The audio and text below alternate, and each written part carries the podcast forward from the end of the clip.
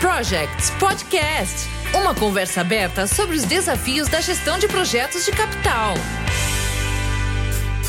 O quanto vale um projeto de um prédio público? O quanto vale uma obra de arte? Bora conhecer um pouquinho mais sobre a Opera House de Sydney, um grande projeto que todo mundo conhece. Será que ele foi um sucesso ou foi um fracasso? Olá, amigos do Capital Projects Podcast. Eu sou o André Schoma, estou aqui para mais uma conversa aberta sobre os desafios da gestão de projetos de capital. Falar de projetos históricos do passado é sempre um exercício muito interessante. Nós podemos trazer né, a nossa visão atual dos resultados e alguns desses projetos podem até mesmo ser visitados, como o projeto que nós vamos falar hoje. E como projetos icônicos, eles sempre despertam algum tipo de paixão cada pessoa tem a sua visão sobre o que é sucesso, o que é fracasso de um projeto. Alguns gostam mais de um resultado, outros menos. E, independentemente dos resultados, isso às vezes acaba tendo interpretações diferentes, o que é perfeitamente normal, como nós já falamos aqui, né, no caso do Eurotúnel. Foi muito interessante gravar aquele episódio, colocar no ar e acompanhar as discussões, né? Recebi vários feedbacks a grande maioria das pessoas dizendo que considera o projeto um grande sucesso, apesar de todo o resultado ruim que teve como negócio, seja porque ele foi icônico no ponto de vista da engenharia, seja porque ele foi extremamente importante em alguns momentos.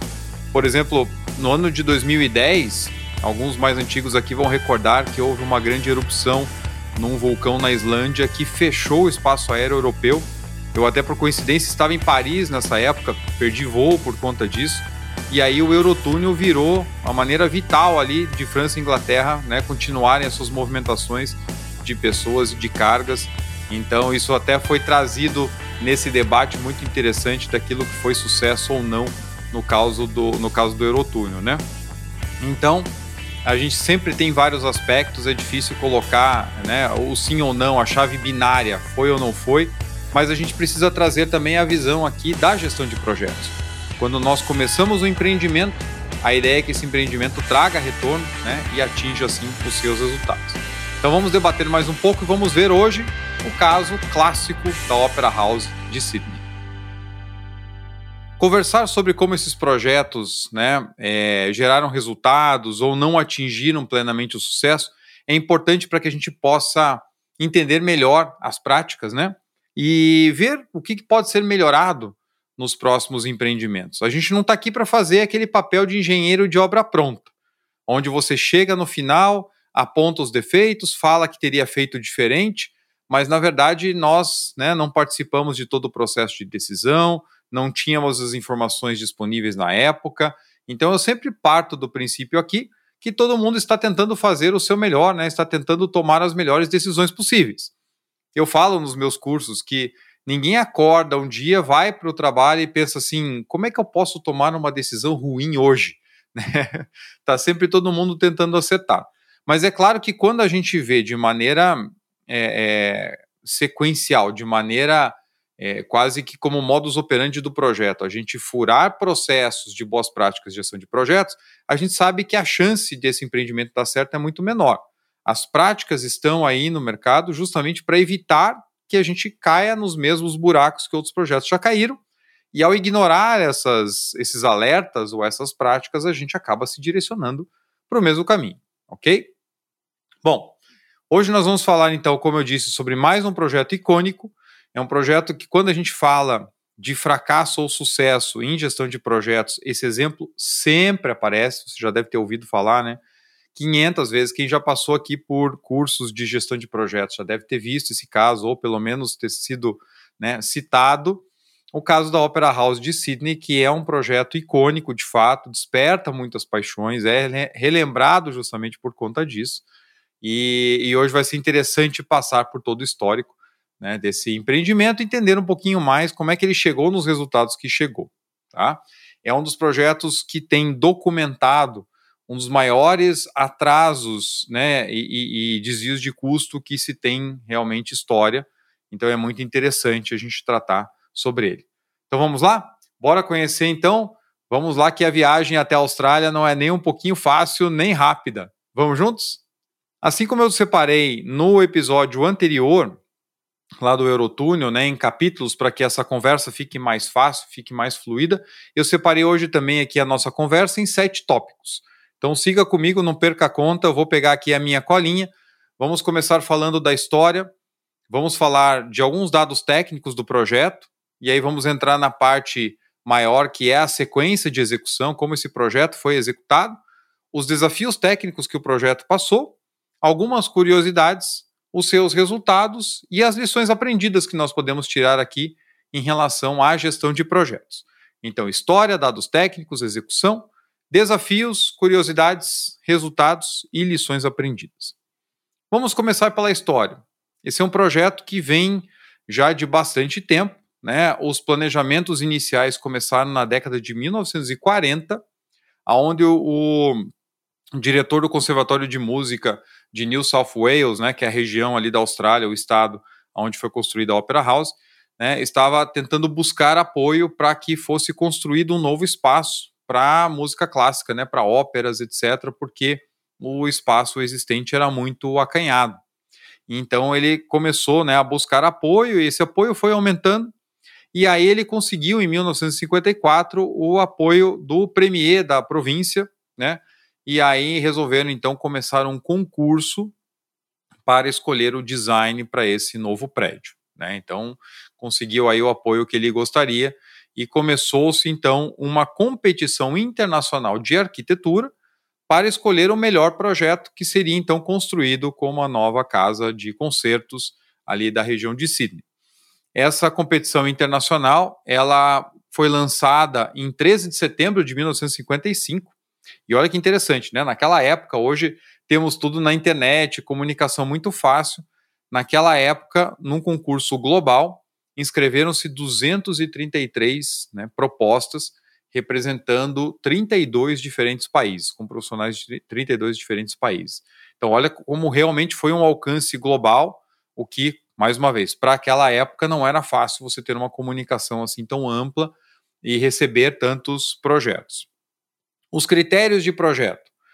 Era preciso que o hall maior, né, a sala maior, tivesse 3 mil lugares e uma sala menor para 1.200 pessoas. Então, esse espaço é um espaço multifuncional, ele tem vários ambientes, não é uma área só, né, não é apenas um, um teatro único, e os requisitos eram esses: 3 mil pessoas no espaço maior, 1.200 pessoas no espaço menor, e que isso deveria atender a diversos usos, como óperas, orquestras, concertos, palestras, né? E aqui eu lembro do caso da Sala São Paulo de Concertos, na estação Júlio Prestes, em São Paulo. Eu não lembro agora o nome do arquiteto, lembro o sobrenome dele é Duprá, né? Ele fez uma palestra uma vez aqui em Curitiba que ele comentou desse projeto, que inclusive um dia eu quero visitar, e, e, que no meio do projeto a prefeitura veio pedir alterações, né, que não fosse só uma sala de concertos e que pudesse ter palestras, é, teatro, tivesse cabine de tradução simultânea, e ele bateu o pé e falou assim: Olha, eu não faço projeto pato. Né? O pato é aquele bicho que anda, nada e voa e não faz nada direito. Se eu tiver que transformar uma sala de concertos em uma sala multiuso, ela não vai funcionar para multiuso e não vai funcionar para concertos. Então, né, ele, ele conseguiu bater o pé e manter ela direcionada para aquele uso, inclusive chegou a ser né, já escolhida uma das melhores salas de concertos do mundo pelo fato de tudo ter sido pensado para aquele uso né, específico. Bom, o vencedor foi anunciado então dois anos depois, foi o dinamarquês Jorn Utzon, né, que ficou mundialmente conhecido por conta desse projeto. O projeto dele então foi selecionado e aí as tratativas começaram junto com a limpeza do terreno e o início da execução. Com isso, fechamos a nossa história. Vamos falar um pouquinho agora do capítulo 2, os dados técnicos básicos desse empreendimento. Você está ouvindo o Capital Projects Podcast. O empreendimento tem uma capacidade total, então, hoje, para 5.738 pessoas. São seis ambientes, sendo que a sala maior de concertos tem 2.700 lugares aproximadamente, né? não chegou nos 3.000. mil. Aí tem até uma história a respeito disso, a gente pode comentar lá no final, né, que o design original não, não previa é, é as 3 mil pessoas, como era requisito do, do projeto. A altura máxima do edifício de 67 metros equivale a um prédio aí de 22 andares. um custo estimado da obra, aqui já é importante para a gente entender o histórico, de 7 milhões de dólares australianos na época, tá? E um prazo estimado de quatro anos. A construção começando em 1959 e tendo a meta de terminar no Australia Day, no dia 26 de janeiro de 1963. Então guarde bem essa data, né? 26 de janeiro de 1963, quatro anos para a execução dessa grande obra. Ok? Então esses são os dados técnicos básicos. Agora vamos falar um pouquinho do processo de execução. Você está ouvindo o Capital Projects Podcast. A construção de uma obra como essa, naturalmente, né, é a fase mais difícil. E aí tem toda uma questão que nós vamos passar aqui, que o concurso ele foi um concurso de conceitos de arquitetura, ou seja, né, é, é, é aquele, aquele velho ditado que muita gente fala dos projetos do Niemeyer, né? O gênio pega uma folha em branco, faz um rabisco, entrega para os engenheiros e fala assim, ó, construam. Então, até você passar de um conceito para ter informações para uma obra, dependendo da complexidade do projeto, e esse caso da Opera House de Sydney é um deles, isso acaba né, tendo uma ponte enorme para você transpor entre a ideia e projetos que são de fato executivos. Bom, a execução foi separada em vários estágios. Né? O primeiro estágio, de 1957 a 59, era o planejamento do projeto e a limpeza da área do terreno. Tinha algumas construções né, que foram demolidas e aí para dar lugar ao empreendimento, mas tinham dois anos ali para planejamento e para a confecção do design, né, dos projetos. Depois, o próximo estágio era a, de 1959 a 63, é fazer o que, que se chamou de pódium, né, que é toda a estrutura em concreto que faz desde as fundações, as bases para cobertura e os primeiros andares do prédio, ou seja, tudo aquilo que fica abaixo daquela cobertura feita em conchas, né? O estágio 3 as conchas de cobertura, tá, ou os domos de cobertura, de 63 a 67, e de 67 a 1973, a parte interna do edifício. Tá?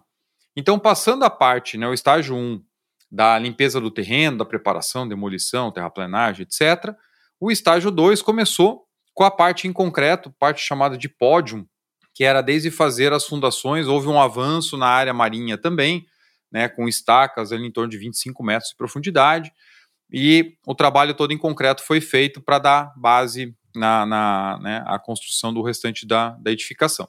Isso começou em março de 59, e aí havia todo um trabalho né, de consultores internacionais e tudo mais para acompanhar esse, esse grande empreendimento. E aí já começa um ponto principal, assim, importante para a nossa história o processo construtivo ele começou muito rapidamente. Então, imagine, a gente está falando de uma época que todos os projetos eram feitos à mão, todos os cálculos eram feitos à mão. Então, você projetar um edifício daquele tamanho, com aquela complexidade, não era fácil, com firmas envolvidas aí de diversos países. O Hudson, na época, estava com seu escritório lá na Dinamarca, né? Então, é, é, esse trâmite não era fácil.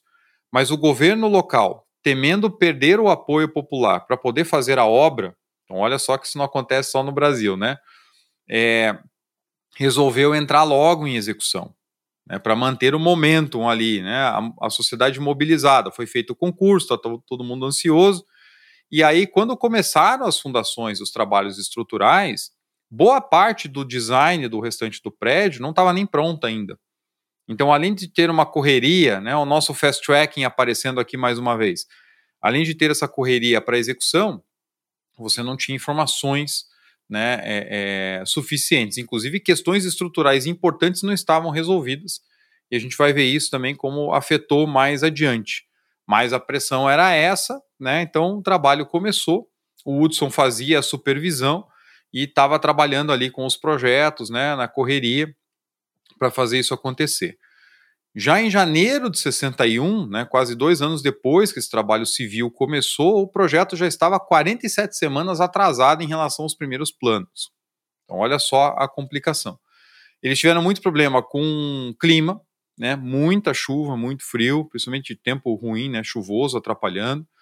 Eles tiveram é, é, problemas com o design, então muitos retrabalhos de projeto ou tempos esperando o projeto. Agora, uma coisa interessante desse empreendimento, pelo tempo que ele levou, diferente de outros projetos públicos que também levaram muitos anos para serem concluídos, ele foi um projeto que teve execução praticamente ininterrupta. Então não foi daqueles empreendimentos que, olha, ele levou X anos, mas ele ficou 5 anos parado, ele ficou 10 anos parado. Não, a construção foi seguindo né, ao longo de todo esse tempo. Tiveram muitas alterações também de projetos que foram começando a criar conflitos entre o Hudson né, e, e a gestão local do, do projeto. E aí esse trabalho do pódio terminou em fevereiro de 63. Vocês vão lembrar que a inauguração do prédio estava prevista para janeiro de 63 e em fevereiro eles terminaram só a parte civil, né, que ia dar base para a cobertura. O estágio 3, então, o próximo estágio é o estágio da cobertura, né, daqueles domos, daquelas conchas que realmente dão aquela forma fantástica para o empreendimento. E aí, é, desde o conceito, a ideia era que fossem então parábolas que eram suportadas por vigas curvas, né, que em inglês o pessoal chama de ribs, chama de costelas, para suportar a cobertura. E aí já começa o grande desafio, né? Como conseguir projetar e executar uma cobertura naquela forma.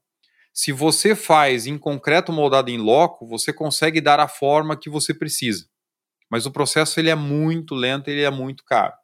Para fazer em concreto pré-moldado, você tem que ter repetição. Mas como que eu vou conseguir repetir formas se cada concha daquela tem uma forma diferente, tem uma curvatura diferente? Então, como resolver essa solução? Né? Então, isso ficou em debate por muito tempo. Para vocês terem ideia, isso foi objeto de discussão de 1957 a 1963. Eles tiveram 12 designs detalhados diferentes de como fazer a cobertura para achar uma forma que fosse economicamente viável de se executar. Então, mais um motivo de como esse projeto é icônico. Né? Imagine naquele tempo você ter aí seis anos de discussão sobre como resolver aquela cobertura fantástica, né? Do jeito que ficou, como conseguir construir de maneira, né, de maneira é, é segura, de maneira eficiente, de maneira econômica. Então é interessante que é, pela primeira vez houve, houve uso de computador para ajudar no cálculo da estrutura.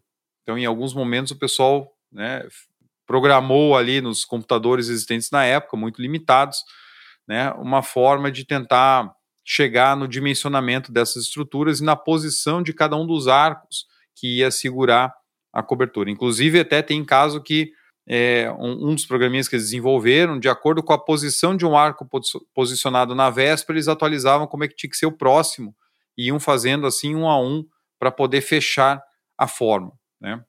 E isso permitiu então que eles é, fizessem, modelassem uma maneira de executar, e ele foi todo feito em concreto pré-moldado, tanto as vigas né, de suporte como as placas que seguram as pastilhas.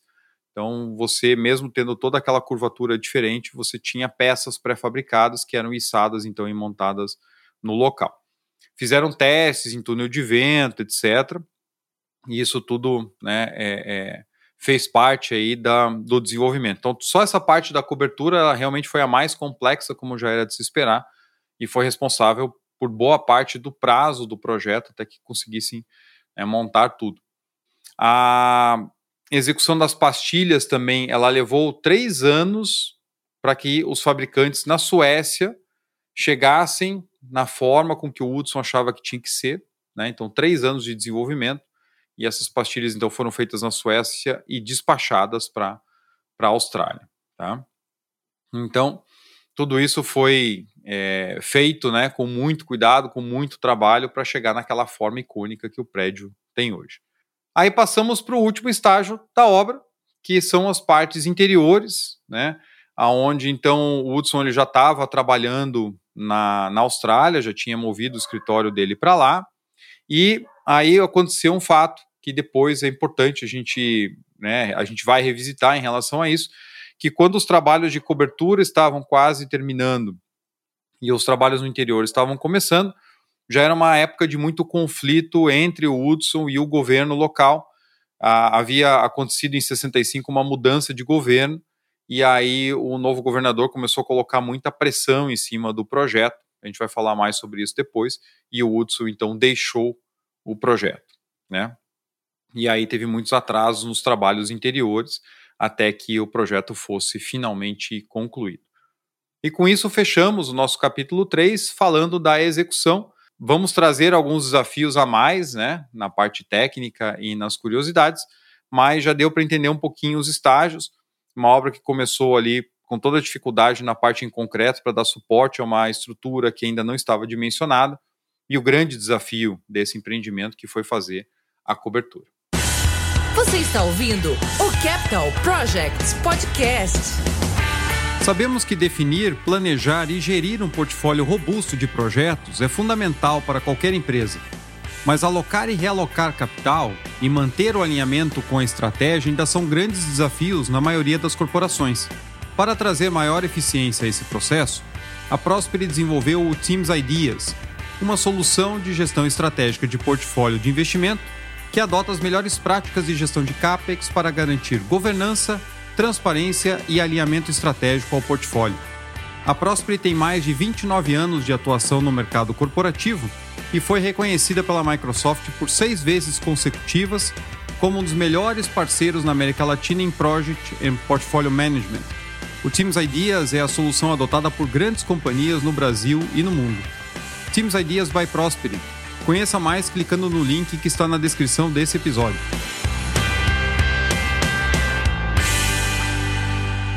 Falando agora do nosso capítulo 4, os dados técnicos. Então, como eu citei antes, olha que interessante, a complexa solução da cobertura foi a que teve uso pela primeira vez de sistemas computadorizados para cálculo estrutural.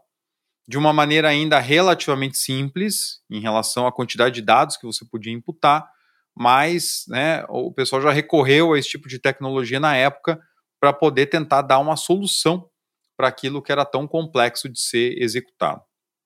E ele, como eu falei antes, levou-se seis anos para chegar né, na solução final da cobertura. Realmente mostra que o trabalho não é nada fácil.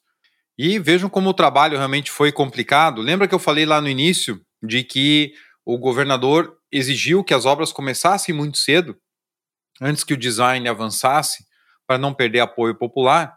E com isso, muita coisa sendo feita em concreto ali era feita com base em premissas de como a cobertura seria, como ela iria se comportar, como é que seria a transferência de cargas da cobertura para as fundações. E por conta disso, logo que terminou o trabalho ali das fundações e das bases em concreto e o cálculo da estrutura da cobertura ia avançando, eles verificaram que vários pilares do pódio, né, dessa parte em concreto que faz a base e as paredes ali da Opera House, ela não seria suficiente. Eles não teriam resistência suficientes para aguentar a carga da cobertura e vários tiveram que ser refeitos ou reforçados, né? Então isso tudo levou a um retrabalho muito grande por conta desse fast tracking. A gente sempre lembra que é um risco do fast tracking. Você toma decisões e executa com base em premissas e se essas premissas tiverem alterações, isso acaba depois afetando o projeto lá na frente, causando um retrabalho muito maior. Tá? Existe muita controvérsia também em relação a como se chegou à solução de cobertura. A história é bastante pitoresca. Né? Como é que eles resolveram a questão de cada concha ser diferente, como é que isso encaixa no final e como conseguir fazer um sistema pré-moldado que pudesse ser reaproveitado para isso. O Hudson né, diz que ele então resolveu a solução um dia que ele estava descascando uma laranja. E isso, inclusive, né, quando você faz a visita guiada, eu tive a chance de conhecer o prédio lá em 2008, eles comentam também essa história, isso também está documentado. Que ele, então, ao descascar a laranja, ele começou a ver né, e cortar de várias formas diferentes e viu que, poxa, a gente consegue fazer a partir de uma esfera todos os cortes né, para usar nessa cobertura. Ou seja, você não teria uma forma diferente para cada concha. Se você juntar os 14 domos, né, você chega numa esfera de 75 metros e 20 centímetros de raio. Olha que interessante. Porque aí, se você tem a mesma curvatura, por exemplo, aquelas placas que apoiam a, as pastilhas, né, que servem de base para as pastilhas, elas são iguais. É só você tem alguns recortes ali, tem alguns tamanhos um pouco diferentes, mas a curvatura, que era mais difícil de resolver, ela fica sendo igual. E aí você só usa fatias desses domos, né, para poder resolver. E da mesma forma os arcos, né, as costelas que sustentam a cobertura. Tem um pouco de controvérsia nisso, porque tem essa história pitoresca do momento eureka, onde o grande gênio, né, Hudson, né, chegou a essa conclusão num dia em que ele não estava pensando no assunto, foi ali cortar a laranja e resolveu. Mas o pessoal que trabalhou pesado no cálculo estrutural fala que não era bem assim, que chegou-se nessa conclusão, mas foi uma questão que foi muito debatida ali, dos vários protótipos e, e cálculos que foram feitos. Então, enfim, seria um trabalho em equipe. Mas o legal é que essa história né, é, é, é fácil da gente lembrar e é interessante. Né? A gente vê a sacada que realmente, se você olha para o prédio, você não vai intuitivamente pensar que se eu juntar todas aquelas coberturas e combinar de alguma forma, eu consigo formar uma esfera. Né? Então isso é bem interessante. E o último dado aqui de desafios técnicos é que, numa obra complexa e longa como essa, passaram um total de 10 mil operários, mais ou menos, ao longo de toda a sua execução. Interessante, né? Bom, para ficar mais interessante ainda, vamos para o nosso capítulo 5, onde nós falamos das curiosidades. Você está ouvindo o Capital Projects Podcast. Como curiosidades, vou começar falando das pastilhas. Eu falei para vocês, né, que levou três anos para a empresa sueca, né, desenvolver a protótipos e tipos diferentes de pastilhas para que o Hudson pudesse aprovar para ficar na tonalidade, na textura que ele imaginava que tinha que ser. E essas pastilhas foram todas feitas então na Suécia e despachadas para a Austrália. Eu não faço a menor ideia de quanto tempo isso levava lá naquela época. E foram fabricados, né, no total aí, cerca de 1 milhão e 56 mil pastilhas para revestir o prédio. As peças, né, as peças de cobertura foram também pré-fabricadas, como eu tinha comentado. Aquelas vigas de apoio dos domos, né, as chamadas costelas ali, foram 2.400 peças e os painéis para revestimento das pastilhas foram 4 mil ao total. O prêmio final né, para o concurso de arquitetura que o Hudson ganhou lá atrás, quando ganhou aquele concurso global para o design do prédio, era na época de 5 mil libras australianas, o que daria hoje valores corrigidos aproximadamente aí de uns 60 mil dólares. Então esse era o prêmio que o vencedor recebia na época. E a inauguração do prédio, quando foi feita, foi feita pela Rainha Elizabeth II, lá em 1973, uma grande festividade que aconteceu para finalmente a inauguração daquele prédio tão aguardado. Agora, muito se fala do design icônico do Hudson e como ele foi uma escolha fácil né, naquele concurso global, com mais de 200 projetos submetidos por 32 países diferentes, mas a história não é bem assim. Né? O projeto dele tinha sido descartado pela comissão. Só que acontece que lá em 1957 é, chamaram para integrar a comissão um arquiteto finlandês que fez, né, nascido na Finlândia, fez carreira nos Estados Unidos. O nome dele era Eero Saarinen, né? Espero não ter errado muito o nome aqui, né? É Eero Saarinen. E chamaram ele para convidar, é, pra, convidaram ele para participar do júri. E aí ele começou a revisar, ele pediu para revisar os projetos que tinham sido descartados pela comissão até então, né? E começou a avaliar e diz que quando ele bateu o olho no projeto do Hudson, ele olhou e falou: não, é esse aqui, né? Não tem nenhum melhor que esse, isso aqui é fantástico. A gente precisa realmente escolher esse projeto. Ele passou a advogar muito para que aquele design fosse o vencedor, né? E é interessante, ele tem uma carreira bem longa nos Estados Unidos, por exemplo, o, o aeroporto Washington Dulles, na, na, na Virgínia, né? Eu tive a oportunidade de passar algumas vezes ali nesse aeroporto. É projeto do escritório dele assim como aquele arco gigantesco lá em São Luís, né, o Gateway Arc, é projeto do escritório dele também. Um outro fato interessante sobre a Opera House é que, apesar dela ter sido é, inaugurada em 1973, o primeiro show que aconteceu foi em 1960. Olha só, existia um artista né, chamado Paul Robeson, americano. É, ele era artista, ele era ator, ele era cantor, ele era, ele jogou futebol americano. Ele é muito ativista né, nas causas antirracismo nos Estados Unidos, e ele estava fazendo uma, uma turnê pela Austrália e Nova Zelândia em 1960, e ele foi até a obra, subiu nos andaimes e cantou uma música para os operários né, durante o período de, de almoço. Então isso acabou ficando marcado como sendo o primeiro concerto, o primeiro show que aconteceu na Opera House. Né? Ainda em 1960, o pessoal estava trabalhando lá na parte do pódio, né, na parte de concreto, sendo que a inauguração oficial ia acontecer apenas 13 anos depois. Um outro fato curioso, né, esse de cultura não tão útil, mas vocês conhecem, né, obviamente, o Arnold Schwarzenegger, né, depois ator, governador da Califórnia, etc. O último concurso de Mr. Olímpia, né, de fisiculturismo que ele ganhou foi em 1980, lá na Opera House, né? Então veja que é o, o complexo realmente é multicultural, né? Temos aí eventos de todos os tipos. Existe um sistema também que ajuda no resfriamento do prédio que usa água do mar então há uma circulação de água salgada por baixo do prédio que faz algum tipo de interface com as tubulações né, de ar condicionado e com isso, né, você tem 35 quilômetros de tubulações dentro do prédio que ajudam nesse sistema de resfriamento. E como uma amostra também de como o prédio é popular, estima-se que cerca de 11 milhões de pessoas visitem o prédio por ano, né, ali na, na região externa dele, e que de visitas guiadas acontecem em torno de 350 mil visitas, né? A um ticket médio, pelo que eu pesquisei hoje, em torno de 43 dólares australianos por pessoa. Eu, quando estive lá em 2008, né, fiz a visita guiada e foi bem interessante. E esse projeto, como última curiosidade, ele faz parte de uma lista dos 50 projetos mais influentes que foram escolhidos pelo PMI para o período de 1969, quando o PMI foi fundado, até 2019. Então, num período aí de 50 anos, eles escolheram 50 projetos a Opera House de Sydney faz parte, né? E nessa lista estão, por exemplo, também o projeto Genoma, o programa Apollo, e olha que interessante, não posso deixar de puxar a sardinha um pouco aqui para o meu lado. O sistema BRT de ônibus de Curitiba, né, também foi escolhido como um dos mais influentes aí desses 50 anos. Então, curiosidades sobre a Opera House, né, que tem tantas histórias que a gente pode trazer aqui, pelo menos um gostinho para o Capital Projects Podcast. Você está ouvindo o Capital Projects Podcast.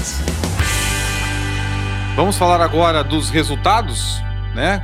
Falei lá no começo, será que o projeto foi um sucesso? Será que ele foi um fracasso? Vamos falar dos números, porque aí, né, os números realmente não são muito animadores. Olhando o lado financeiro, como eu falei lá no começo, esse projeto em 1957 tinha um custo total estimado de 7 milhões de dólares australianos. Quando ele foi entregue, o custo total foi de 102 milhões de dólares australianos. Então ele teve um desvio de custos, né, um estouro de orçamento de 1.357%. Por isso que eu falei lá no início que, em termos de resultado documentado, é um dos projetos que tem aí os maiores desvios de prazo e de custo. Eu até não sei se tem algum documentado que tem resultados piores do que esse. Se você souber, por favor, me manda aqui. Então, 1.357% de desvio de orçamento. Esse custo hoje estaria em torno, atualizado aí, de 1 bilhão de dólares australianos, mais ou menos 700 milhões de dólares americanos para fazer aquele prédio, tá? Mas, olha que interessante, né? Podia ter entrado como curiosidade. Apesar dos custos terem ido para estratosfera, considera-se que ele se pagou dois anos depois, né, que o projeto foi inaugurado. E aí você, né, pode estimar o porquê. Será que é por conta das visitas? Será que é por conta dos concertos? Da onde né, veio tanto dinheiro assim que pudesse pagar o projeto? Quando a gente fala de projeto público, um dos problemas é esse: você tem grandes desvios, o contribuinte paga a conta. Né? E aí, se ele fosse consultado lá atrás, no início, ele provavelmente não ia querer o projeto sabendo que ia custar tão caro o seu bolso mas eles tiveram uma saída interessante para esse projeto. O Estado criou uma loteria para financiar o projeto da Opera House. E essa loteria operou por todo esse tempo, destinando os recursos para a obra. Então, em 1975, os recursos da loteria já tinham pago por todo o projeto. Então, olha que, que interessante a saída, né? Enfim, de qualquer maneira, as pessoas estavam dando dinheiro para o projeto. Todo mundo acha que loteria, né? Você tem uma boa chance de sair com o prêmio, na verdade, você está contribuindo ali muito mais. Em termos de prazo, como eu disse no início também, o prazo esperado para a obra era de quatro anos. E lembra que muitas estimativas foram feitas com base no conceito. a meta era terminar no Australia Day, no dia 26 de janeiro de 1963, mas o projeto foi entregue em 14 anos. Né? Terminou 10 anos depois do previsto, em 20 de outubro de 1973. Então, mais de 10 anos e meio depois da data prevista. Por isso, mais uma vez, um desvio de custo, né, que deve estar entre os maiores que já foram documentados, para uma obra que não foi paralisada. Não foi uma obra que, ah, mudou o governo, ficou lá oito anos parada, abandonada e depois foi retomada. Né? Agora, fora os aspectos né, de estouros de prazo e de custo, tem um outro aspecto muito importante para a gente trazer aqui, que é a parte de integração do time, que é a parte de relacionamento de stakeholders, que esse é um dos marcos também muito importantes desse projeto. Né? O Woodson ele começou né, como sendo responsável pelo projeto no sentido da parte arquitetônica e tinha ali os envolvidos né, na parte estrutural, construção, etc. E ele tinha a voz para todas as decisões do projeto, principalmente porque o governador que fechou o contrato lá anteriormente, né, confiava muito no trabalho dele e dava meio que carta branca. E é um projeto que foi sendo feito meio que por administração, né, meio que por custos reembolsáveis. E aí depois de um tempo, né, alguns anos, é, é, se não me engano, acho que até o governador faleceu, e um tempo depois, como eu falei, em 65 houve eleições, entrou a oposição no, no poder, e aí uma das bandeiras desse novo governador era acabar com esse projeto de uma vez, né, porque já estava consumindo muitos recursos, levando muito mais tempo, com muitos desvios, e existia uma visão também, segundo relatos, né, que esse governador, ele via muito muita pompa sendo dada para profissionais de fora da Austrália e que aceitavam né, tudo que o Hudson falava, enquanto você tinha profissionais competentes ali no país que podiam fazer.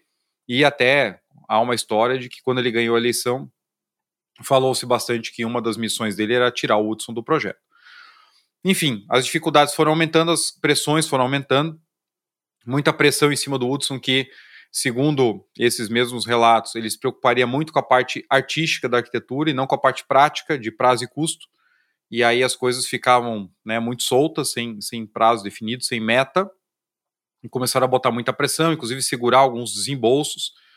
E aí, quando começou-se a tratar da parte de revestimento interno, o Hudson já vinha trabalhando com um fornecedor australiano, né, é, fazendo estudos e que tipo de madeira e formas para poder utilizar e aí ele recomendou a contratação desse fornecedor para fazer a parte interna do prédio, e isso foi negado pelo governo. E aí foi a gota d'água, né? Ele ficou muito bravo com isso, já com toda a pressão que ele vinha sofrendo, ele resolveu abandonar o projeto. E aí ele não apenas abandonou o projeto, mas como ele tinha o um escritório, né, com todos os designs ali do prédio que eles estavam desenvolvendo, ele foi embora levando toda a documentação. Né? Então, quando ele saiu da Austrália, ele levou tudo que ele tinha a respeito do projeto. E aí a, a administração né, do projeto então selecionou uma junta de três arquitetos, sendo Peter Hall o chefe desse, desse grupo, para poder terminar os designs e supervisionar o restante da obra. Eles tiveram que recriar muita coisa, né, refazer muitos designs para poder finalizar o projeto. Isso também gerou mais atrasos e aí criou essa relação difícil entre a organização do projeto, o governo local e o Hudson, né? E aí entra uma parte que eu considero muito triste, assim, da história desse projeto, que é bastante marcante também, que quando aconteceu a inauguração, o nome dele não apareceu em nenhum lugar, nem foi mencionado em nenhum dos discursos. Ele, obviamente, não foi convidado para a cerimônia. Então, isso de fato aconteceu. E uma outra coisa era que por muitos anos os guias que faziam as visitas ali na Opera House, eles eram proibidos de citar o nome do Woodson, né, como sendo o arquiteto responsável pelo projeto. Então era como se ele tivesse que ser esquecido por conta de todos os transtornos e atrasos e problemas que aconteceram. No final da década de 1990, houveram algumas tentativas de reconciliação, né, de aproximar mais o Woodson da, da Opera House, né, pela administração da Opera House. E em 1999 ele foi escolhido como consultor para futuros serviços de remodelação, modernização. Então ele seria o responsável por aprovar ou até desenvolver projetos né, para novas obras ali no edifício, O primeiro trabalho foi a reforma de um dos ambientes, né, que em 2004 recebeu inclusive o nome dele, a Hudson Room, uma sala de eventos de capacidade de até 200 pessoas. Então o projeto do interior foi dele e daí ele ficou bastante satisfeito, né, com essa com essa situação. Mas ele veio a falecer em 29 de novembro de 2008, aos 90 anos, sem nunca mais ter pisado na Austrália para ver a sua obra-prima concluída.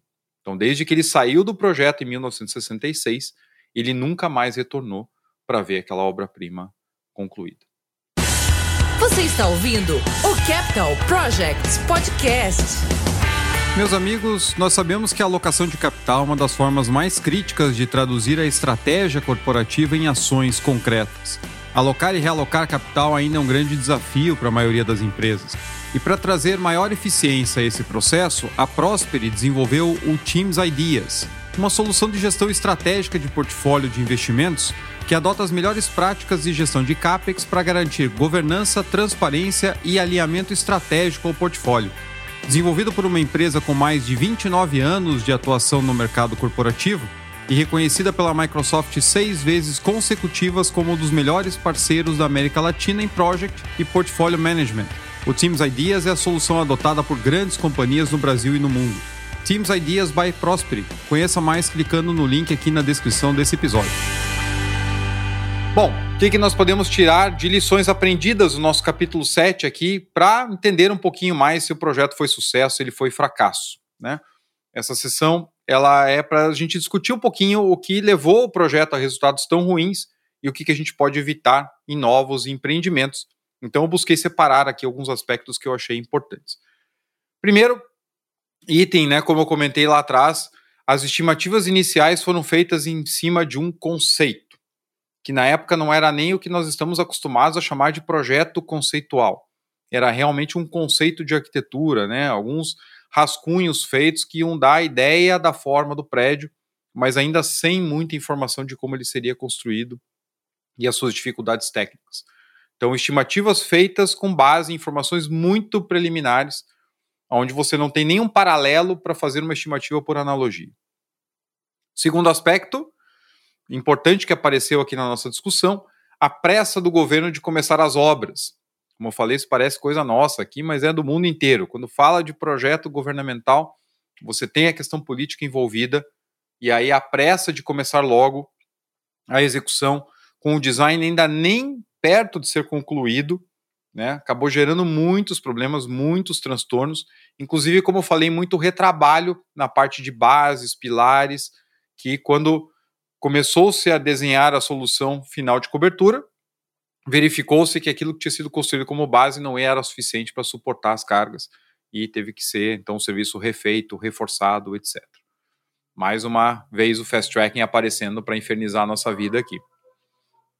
Terceiro item, várias mudanças foram acontecendo ao longo do desenvolvimento, né? Várias alterações pedidas pelo governo, algumas coisas sendo que tendo que ser ajustadas por conta da própria complexidade do projeto. Então, isso também aconteceu. Item 4, né, a divisão não muito clara de responsabilidades que levou a diversos conflitos ao longo da fase de execução.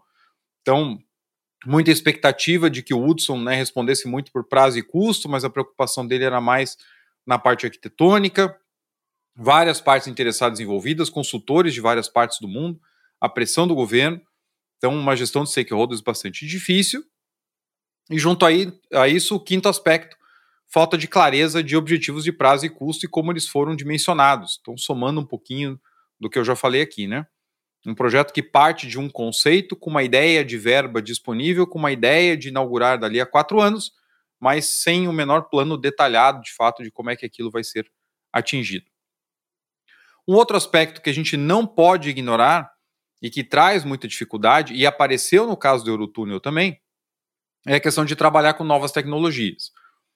Então, sempre que você faz algo que sai do comum, você adiciona muito mais risco àquele projeto. E se eu não tomar os devidos cuidados, né, se eu não deixar ali minhas contingências de prazo, de custo, eu vou estar trabalhando com expectativas irreais. Então, nesse caso aqui, desenvolver aquela cobertura do jeito que ela foi pensada sonhada até, né? não era um trabalho trivial. Vocês viram que demorou seis anos para chegar na solução estrutural.